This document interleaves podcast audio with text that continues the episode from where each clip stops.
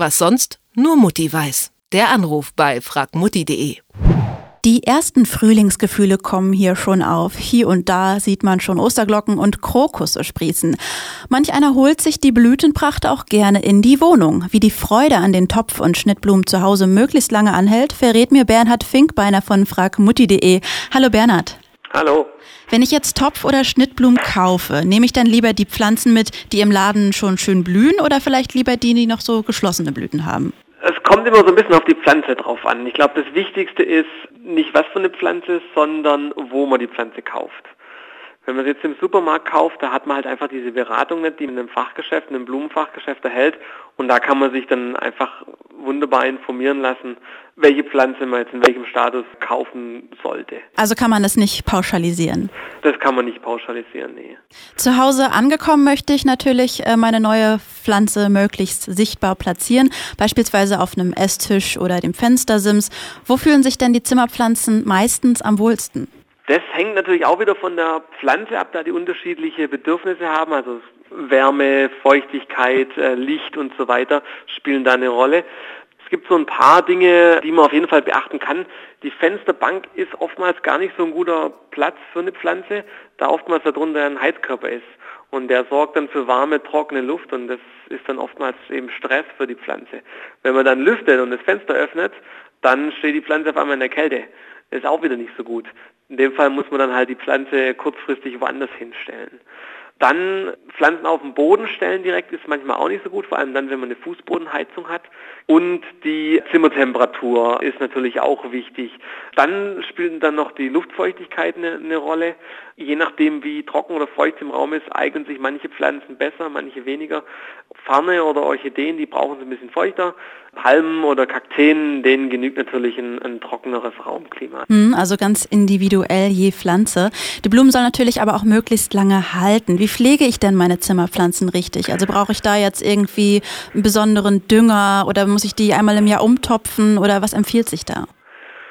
Die richtige Pflege ist eigentlich das A und O, also das Gießen vor allen Dingen. Also stehende Nässe sollte man auf jeden Fall vermeiden, deswegen sollte man die Pflanzen von oben gießen und nicht irgendwie in den Untersetzer hineingießen.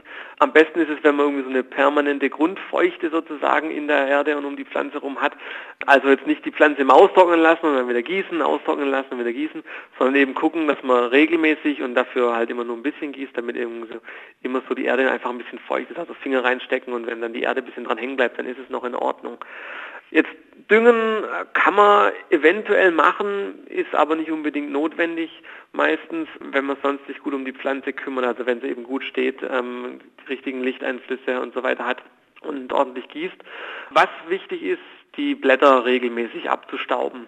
Gerade im Winter, ähm, wenn die Sonne eben nicht ganz so hoch steht, dann äh, wird dann doch die Photosynthese einfach durch die Staubschicht gestört. Und was natürlich auch ist, die Pflanzen wachsen natürlich immer zum Licht. Das heißt, alle zwei Wochen oder so sollte man die Pflanze mal drehen, damit sie praktisch gleichmäßig in alle Richtungen wächst. Hm. Wenn, mich, wenn ich jetzt so Schnittblumen kaufe, sind da oft so kleine Pulvertütchen dran, die man dann in dieses Blumenwasser mit reinschüttet. Bringt das wirklich was oder gibt es vielleicht sogar eine natürliche Alternative dafür? Also diese Frischhaltemittel für so Blumen, die sind in der Tat sehr hilfreich. Die haben zwei Funktionen. Einerseits wirken sie den Bakterien entgegen, die sich dann mit, der, mit den Tagen oder mit der Zeit dann bilden. Andererseits werden, sind dann praktisch nochmal Nährstoffe ein bisschen drin für die, für die Blumen. Und dadurch wird die Pflanze oder die Blume dann auch ein bisschen ernährt. Das heißt, durch so ein Frischhaltemittel halten die Pflanzen tatsächlich auch etwas länger. Deswegen sind diese, diese Blumenfrischhaltemittel schon eine sehr gute Idee. Die gibt es dann auch meistens immer kostenlos einfach mit äh, zum Blumenstrauß oder zu den Schnittblumen dazu. Jetzt nochmal zu den Topfblumen. Es gibt ja viele, die schwören darauf, so den letzten Schluck aus der Kaffeetasse in den Blumentopf zu, ge- zu gießen. Ist das eine gute Idee oder vergifte ich da meine Pflanze mit einer Koffeinüberdosis?